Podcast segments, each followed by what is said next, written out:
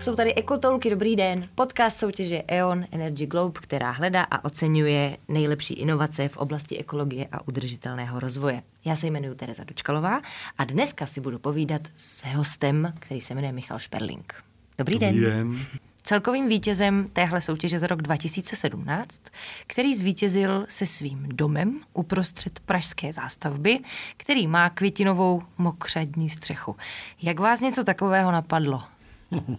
No tak napadlo, napadlo mě to tak, že vlastně děláme kořenový čistírny už nějakou delší dobu a když jsme plánovali dům, tak jsme přemýšleli, že určitě by měl mít zelenou střechu. Já jsem přemýšlel, jak tu zelenou střechu na tenhle ten dům umístit, aby ta střecha hezky rostla a přitom nebyla těžká, na ten dům nebyla moc tlustá, nákladná. No a podařilo se to vymyslet tak, že vlastně jsme na tu střechu umístili tu kořenovou čistírnu, která do který přitéká odpadní voda z baráku, eh, čímž pádem ty rostlinky na té střeše dostávají dostatek živin a zároveň ty živiny a voda tam přitékají pořád, takže tam nemusí být nějaká velká vrstva, tak jako třeba u intenzivních střech, který váží třeba jako tunu na metr čtvereční, tak tato naše, eh, tato naše zelená mokřadní střecha váží 150 kg na metr čtvereční, je tlustá jenom 15 cm, eh, což odpovídá spíš extenzivní střeše, kde normálně rostou netřesky jenom a nějaký suchý trávy, když to tato, na této střeše mokřadní je to vlastně džungle létě džungle tráv, eh, třeba až dvoumetrový rostliny, eh, ty, kvet, ty kytky tam dobře kvetou krásně a, eh, a dobře fungují, takže tak tam byl ten nápad a navíc ta voda přes, přes většinu roku se dá využít i v domě na splachování a na zalivání pozemku. Hmm, to je skvělý. A jak vás napadlo něco takového? Se totiž většinou vydá spíš někde v přírodě, v nějakých třeba horách nebo na vesnici. Jak vás napadlo tohle umístit zrovna do vnitrobloku, do, v, skoro v centru Prahy? Uh. No tak, protože, protože zrovna ten pozemek se nám namanul tam, kde, tam, kde se namanul, takže, eh, takže tenhle nápad jsme uplatnili tam. My už jsme ho teda uplatnili předtím jednou na výzkumném centru eh, Likonoe ve Slavkově. Uh-huh a zjistili jsme, že to funguje, eh, že vlastně ta odpadní voda ty rostlinky na střeše, eh, na střeše vlastně krásně zásobuje a tak, takže vlastně už to byla trošičku jako replikace tohohle z toho nápadu. Ten dům není výjimečný jenom svou střechou, co vlastně všechno umí? Tak eh, taky, když už jsme stavili dům, tak jsme se snažili taky, aby byl co nejúspornější, aby mimo to, že, že bude mít zelenou střechu a bude přispívat tomu okolí, tak aby byl energeticky co nejúspornější. Takže eh, na střeše je fotovoltaika, která tam, která natápí vlastně boiler. Eh, ten, bo, ten boiler vlastně tak od, řekněme, května, května do září je natápěný jenom fotovoltaikou Kdyby to bylo ještě mimo vnitroblok, tak to asi bude díl, protože od, řekněme, od toho září do um, potom zase do jara tam nepadá slunce, ale jinak, jinak takže to je jedna věc, teda, že používáme fotovoltaiku na ohřev vody, pak tam máme eh, zemní výměník, který je připojený na rekuperaci, takže vzduch vlastně nejdřív se nasává do země do 2,5, do 2,5 metrové hloubky, tam, eh, tam se buď chladí nebo ohřívá podle ročního období a díky tomu se zase eh, spoří energie a ten dům se buď klimatizuje nebo ohřívá pom, úplně pasivně pomocí tohohle z toho systému.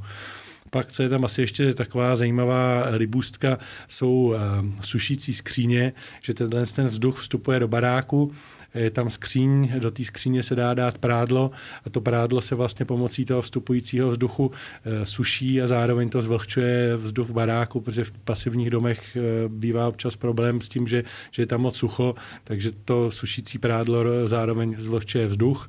A pak je tam ještě jedna skříň takováhle podobná zase na, na výstupu z baráku. Když ten ba, dům, vzduch opouští dům, tak v té sušící skříni tam se dají dát vlastně věci, když člověk přiběhne z běhání, tak je tam dál, oni se vysušejí, nemusí se to někde prát, nemusí se to někde skladovat, krásně se to vysuší a dá se to zase použít. Ty jo, to zní skvěle. tak to určitě sousedi oh, chtějí postavit taky takový baráky, ne? Nebo co vlastně sousedi?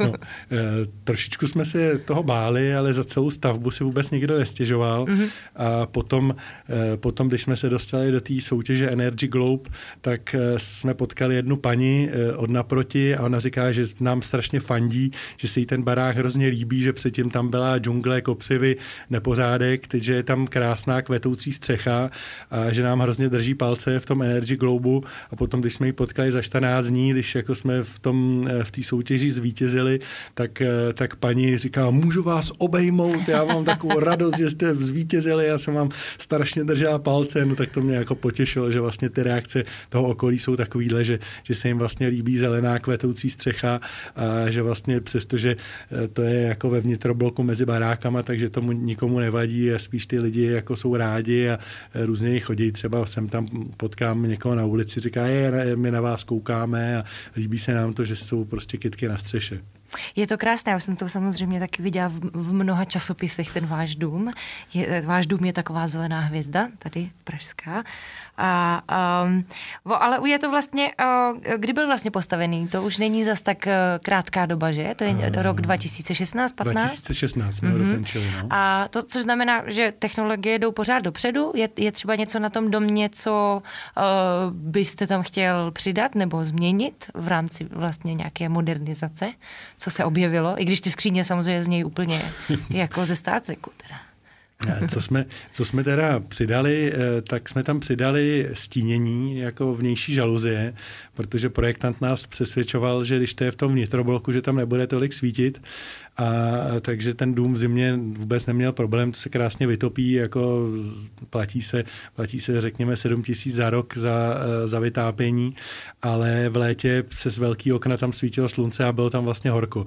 Takže jsme tam hodně rychle přidali vnější stínění, což je super, což doporučuji každému, protože když bylo eh, před loni v létě bylo 38 stupňů venku a my jsme tam měli vevnitř 25, takže člověk otevřel dveře a les tam vlastně jako do lednice, zatímco léto předtím, kdy ještě ty žaluzie nebyly, tak venku bylo 24 a vevnitř bylo 32. Hmm, no vlastně, no, protože asi i ten vnitroblok tomu moc nepřidá, že? Ne, ne, nepřidal, protože, uh, protože tam slunce vlastně v létě svítí od rána do večera, takže, takže se ten dům sehříval, takže to je taková jedna věc, kterou jsme upravili a potom, co bychom asi udělali trošičku jinak, je, že vlastně od, uh, vytápěcí systém, že trošku přetechnizovaný, že do toho boileru, o kterým jsem mluvil, tak přichází z jedné strany fotovoltaika, z další strany tam topí plynový kotel a ještě, ještě vlastně kamna s výměníkem a je okolo toho spousta trubek. A vzhledem k tomu, že ten dům vlastně nic nesežere,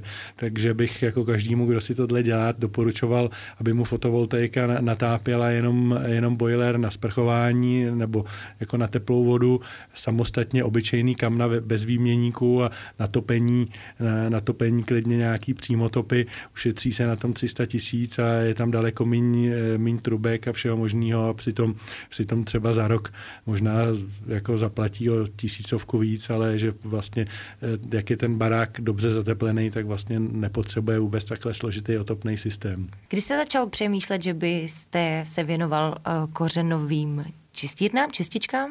Říkám to správně? No, koře, koře, správně, správně jako technicky je kořenová čistírna, hmm. ale většina lidí i my použí, používáme slovo kořenová čistička. Dobře.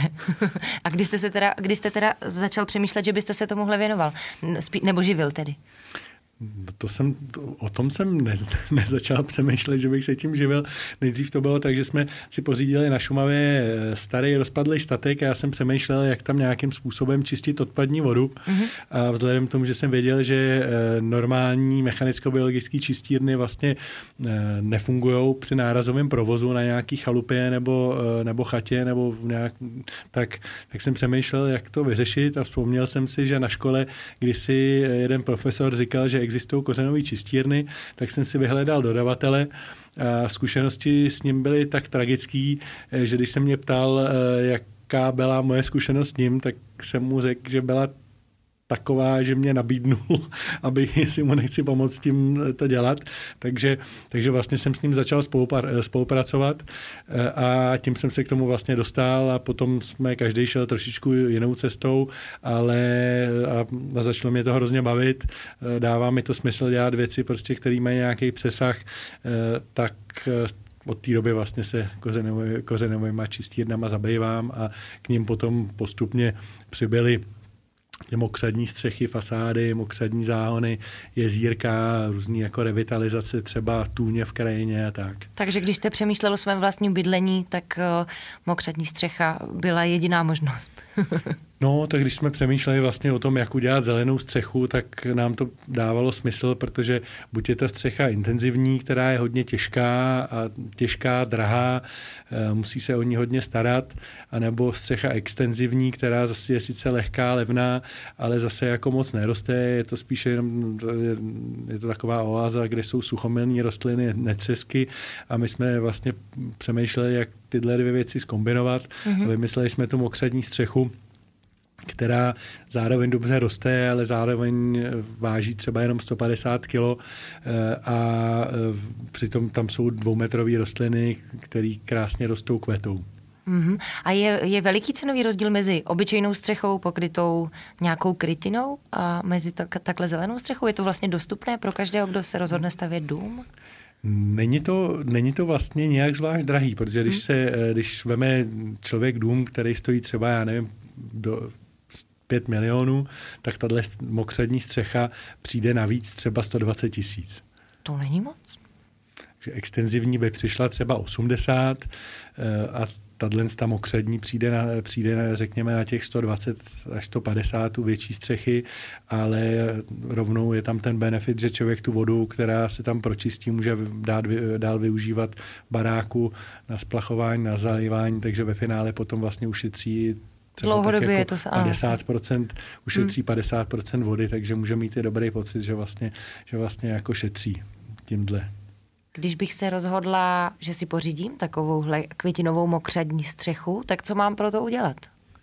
Tak stačí najít na internetu kontakt vlastně a je dobrý o tom přemýšlet jako dřív, než se ten dům bude stavět, protože, nebo v rámci projekce, protože sice to není nějak zvlášť náročný to jako do toho projektu přidat, ale když už je projekt hotový nebo když už se to staví, tak už je pozdě, takže je dobrý o tom přemýšlet na začátku a když to o tom člověk přemýšlí na začátku, tak je to vlastně úplně jednoduchý.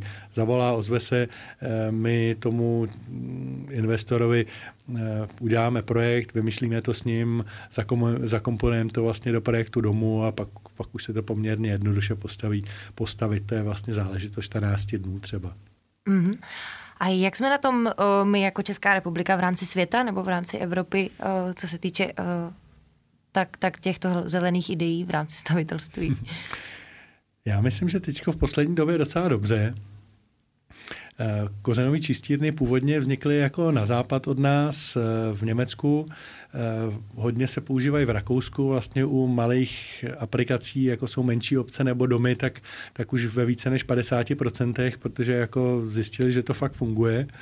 No, ale používají se i třeba jako hodně v arabských zemích, kde, kde třeba se používají i na čištění vod z ropných polí a tam jsou třeba i jako ve velikosti několika kilometrů čtverečních a rovnou pro ně je to úplně ideální, protože je to v poušti, takže ta rovnou ta, ta voda je, tam vlastně tvoří biotop pro nějaký rostliny, živočichy. A třeba v, i v Americe se to hodně používá, tam jsou, tam jsou i čistírny kořenový pro desítky tisíc obyvatel i, i třeba k městům, nebo v Benátkách eh, čist, je obrovská kořenová čistírna, která několik kilometrů čtverečních, která eh, čistí vodu z velikánské průmyslové zóny. Takže to není jenom záležitost jako domečků nebo malých obcí, ale ve světě se to používá u, i u velkých obcí. Kdy se vlastně začalo přemýšlet, že by se stavily zelené střechy? Tak to už se přemýšlí poměrně dlouho, ale u nás se to za stolik těch střech nestavilo, ale řekl bych, že vlastně těch posledních pět let, kdy jako byly velký sucha uh, u nás a začal se mluvit uh, už jako v mainstreamu o klimatických změnách, tak od té doby jako je to fakt hodně. A i v Čechách už se objevují zajímavé projekty právě i jako komerčních budov, komerčních budov i jako domů se zelenýma střechama, zelenýma fasádama. Vidím to, že těch posledních pět let to hodně posunulo. Například projekt ČSOB krásným příkladem, ten už je teda díl, ale tam je to nádherně uplatněný, je to vidět, že to funguje nejenom jako pro okolí, ale i třeba pro ty pracovníky, že se tam jako krás, že, že se tam jako super pracuje, ty lidi můžou jít na střechu, kde rostou stromy, takže i firmy zjišťují, že to je nejenom jako samoučelně jako ekologický, ale že to vlastně přispívá té firmě, že ty lidi tam potom rádi dělají, že tam mají skvělý pracovní prostředí v takovýchhle budovách. Přijdou na lepší myšlenky možná. Jo. Oslovil vás někdo, koho jste třeba inspiroval? Vznikly nějaké další takové vnitroblokové zelené střechy? Víte o tom? nevím, nevím, jestli, nevím, jestli vnitroblokový hmm. Eh, zelený střechy, ale každopádně jako ten eh, projekt, jako ta propagace, která kolem toho byla, Eh, vlastně sama o sobě, tak oslovila jako spousta různých lidí, kteří se nám ozývají jako i třeba mimo Prahu nebo i průmyslové objekty, eh, který vlastně si takovýhle střechy chtějí dělat. Takže eh, na Vysočině teď děláme pro jednu firmu, která se zabývá zdravou, zdravou stravou, tak ty staví novou fabriku eh, na Zelený louce nebo v takovém brownfieldu a tam vlastně jim děláme celý systém hospodaření s vodou a právě součástí toho bude taky mokřední střecha. Um, když jsem mluvil tady o firmě Liko ze Slavkova, který si udělali výzkumný centrum, tak tím, těm se to taky zalíbilo natolik, že eh, udělali vlastně podobnou eh, už velikou průmyslovou halu, která má kořenovou čistírnu na plochý střeše, kořenovou čistírnu na šikmý střeše a kořenovou čistírnu i na fasádě. Ono vlastně, kdyby to měla většina budov eh, ve městě, když se to představíme, takovýhle future, tak by to asi tomu městu hrozně prospělo, co se týče nějakých těch letních šílených teplot. Prospívá to, prospívá to hodně, eh, že právě třeba na tom výzkumném centru ve Slavkově měřili teploty nebo měří teploty a když je třeba jako přes 30 stupňů, tak hmm. na okol, svítí slunce, tak na okolních střechách je třeba 90, zatímco na téhle zelené střeše je jako třeba 25. Eh, Takže tam míň, eh, vlastně jak se ta voda z té střechy odpařuje z těch rostlin, tak je vlastně na povrchu té střechy menší teplota než, než jako v okolí. Takže, Takže to funguje perfektně. Tak takže by to mohla být taková hudba budoucnosti pro větší města? Je to, je to určitě hudba budoucnosti. My jsme k tomu ještě vymysleli jednu takovou vychytávku přímo pro městský prostor, eh, protože pořád všude se mluví o využívání dešťové vody, jenže s dešťovou vodou je problém, že eh, dešťové vody je vlastně buď hodně, ne, nebo žádná není, mm. když to odpadní voda je ve městech pořád a č- povětšinou odtéká z toho města úplně nečištěná. A my jsme vymysleli něco, čemu se říká mokřadní záhon, že my vlastně tuhle tu vodu z kanalizace vememe, eh, dáme ji do takové kořenové čistírny pod povrch, takže vlastně eh, na povrchu potom v tom městě je jenom vidět záhon, který krásně roste. Vlastně, eh, vodu získává přímo ze spoda někde z kanalizace pod tím, může se to tam čerpat, může se to tam čerpat solárem, takže vlastně to nepotřebuje ani přísun energie.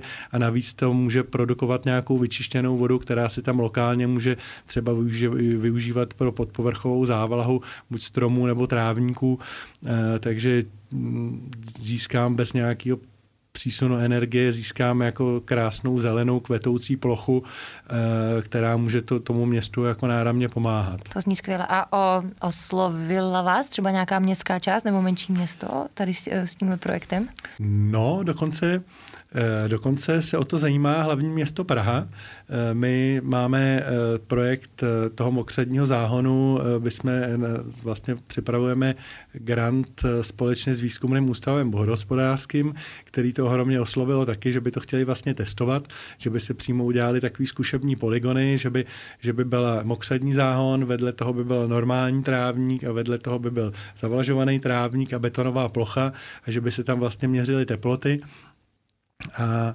e, Bavili jsme se to, o tomhle projektu mokředního záhonu s magistrátem. A magistrátu pražskému se to hrozně líbilo, protože tam je spousta šikovných lidí, kteří teď připravují strategii jako, jako adaptace na změnu klimatu a mají tam hrozně šikovní lidi, kteří v Praze eh, různě revitalizují toky, dělají meandry a eh, lesy, v lesech dobře hospodařejí. Jim se tenhle ten nápad jako velmi zalíbil, takže ten projekt mokřadního záhonu vlastně má podporu i tady na pražském magistrátě. Finále vlastně EON Energy Globe v tom roce 2017 probíhalo v Teheránu a, a vy jste si prý pak s celou rodinou celý ten Irán procestoval. Jak na to vzpomínáte? Tak Irán je, Irán je úžasná země, eh, strašně příjemní lidi, snad jako nejpříjemnější lidi na světě, kde jsme vlastně kdy byli. Eh, jsem byl jako v Ázii, v Jižní Americe, eh, různě po Evropě a ten Irán teda byl úplně neuvěřitelný. Za prvý jsou ty lidi strašně příjemní a taky jsou, ty, taky jsou strašně neuvěřitelně vzdělaný že tam vlastně umí jako každý anglicky, eh, každý jako zná Evropu kdekoliv, kam jsme se vrtli, řekli jsme z Česka, tak, tak oni jako věděli, kde je Česko. Um, Úplně šokovaný jsem byl, když jsme přišli eh, ve městě Jast do nějakého krámu. Tam jsem koukal, že, že paní měla otevřenou knížku France Kavky a jsem říkal, že to je jako autor z našeho města a ona říkala, no my tady máme, eh, my tady máme, jako zrovna jsme tady měli týden české literatury v našem literárním kroužku, takže zrovna jsem si jako četla ještě Bohumila Hrabala. A takhle to bylo všude, že jsme přijeli do hor, tam v horách sedíme úplně tisíc kilometrů od Teheránu v horách, eh, sedíme s lidma a eh, jeden říká, no, já mám tady fabriku na dlaždičky beru porcelán z horní břízy a druhá ženská říká, já jsem, eh, já dělám nějaký geoparky a zjistilo se, že, eh, že zná kolegyni eh, mý ženský z kanceláře. Svět je malý. Že oni jako jezdí po světě a jsou jako fakt strašně šikovný, vzdělaný v tom Iránu. Mrzí mě, že vlastně ten Irán je pořád jako na nějakém sankčním seznamu.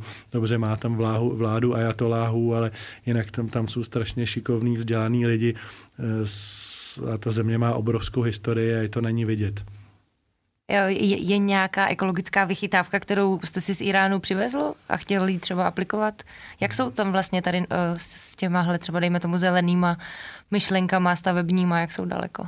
Tak bohužel, bohužel teď je to spíš tak, že tam je jako úpadek uh, těchto z těch věcí, ale že tam jsou jako vychytávky, které jsou starý několik tisíc let, jakože třeba, jakože třeba jsme viděli systém, který je starý 2,5 tisíce let, který pořád funguje, že vlastně je přiváděná voda z hor, podzemí, podzemníma tunelama, uh, byla přiváděná do podzemí, třeba v tom městě Jast konkrétně, tam byly třeba několika patrový domy směrem podzem, kde oni, kde oni v těch vedrech obrovských, který tam vládnou, tak oni tam normálně seděli, tam měli tam tůňky eh, podzemní, eh, podzemní místnosti, kde seděli a ta voda jim to eh, ochlazovala a zároveň, zároveň vlastně je tam do těch podzemních prostor natahovaný vzduch, který těma podzemníma prostorama prochází a nahoře nad tím mají takzvaný větrný věže a ty větrné věže vlastně nasávají nasávaj ten vzduch eh, z podzemí a ochlazují eh, ochlazují vlastně ty interiéry těch starých domů.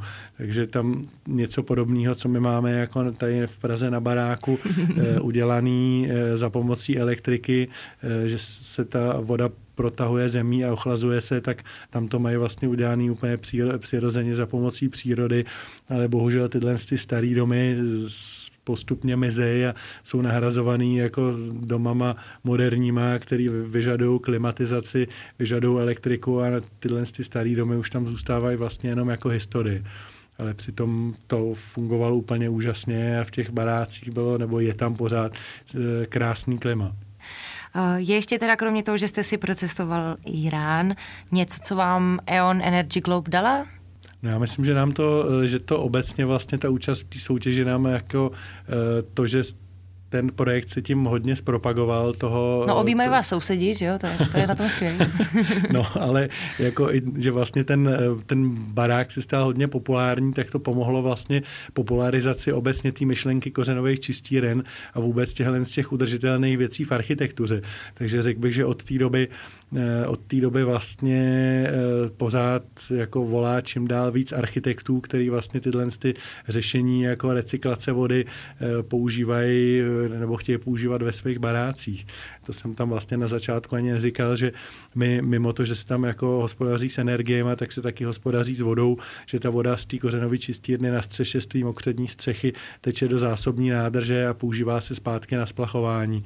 Takže to je taky systém, který vlastně my teď čím dál víc eh, projektujeme, jak u těch eh, takhle domů třeba s těma mokředníma střechama, tak i tak, když jako potřebuje dům vodu vyčistit, tak se vyčistí pomocí kořenové čistírny, která vyčistí tu vodu spolehlivě a pak vlastně ta voda se používá zpátky do baráku na splachování, používá se na zalévání a už se, to, už se z toho stává i jako trend vlastně a i u architektů, který spíš ještě třeba, řekl bych, před pěti lety spíš jako dali jenom na efekt, ale teď čím dál víc architektů vlastně přemýšlí o tom i jako, aby ty baráky byly udržitelné.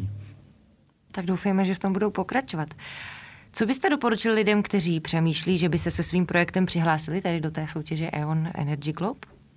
No tak, aby to určitě udělali, protože já jsem se do ní nepřihlásil.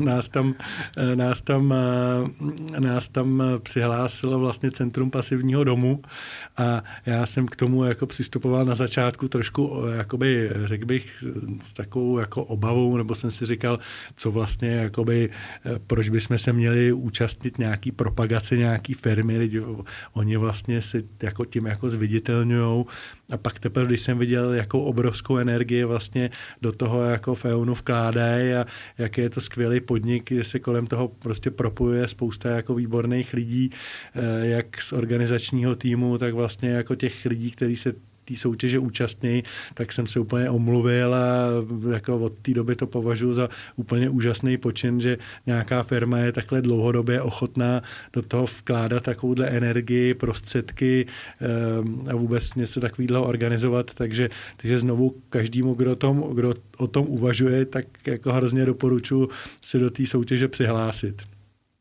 Děkuji vám moc za rozhovor. Poslouchali jste Ekotoulky, a mým hostem byl Michal Šperlík. Díky. Naschledanou.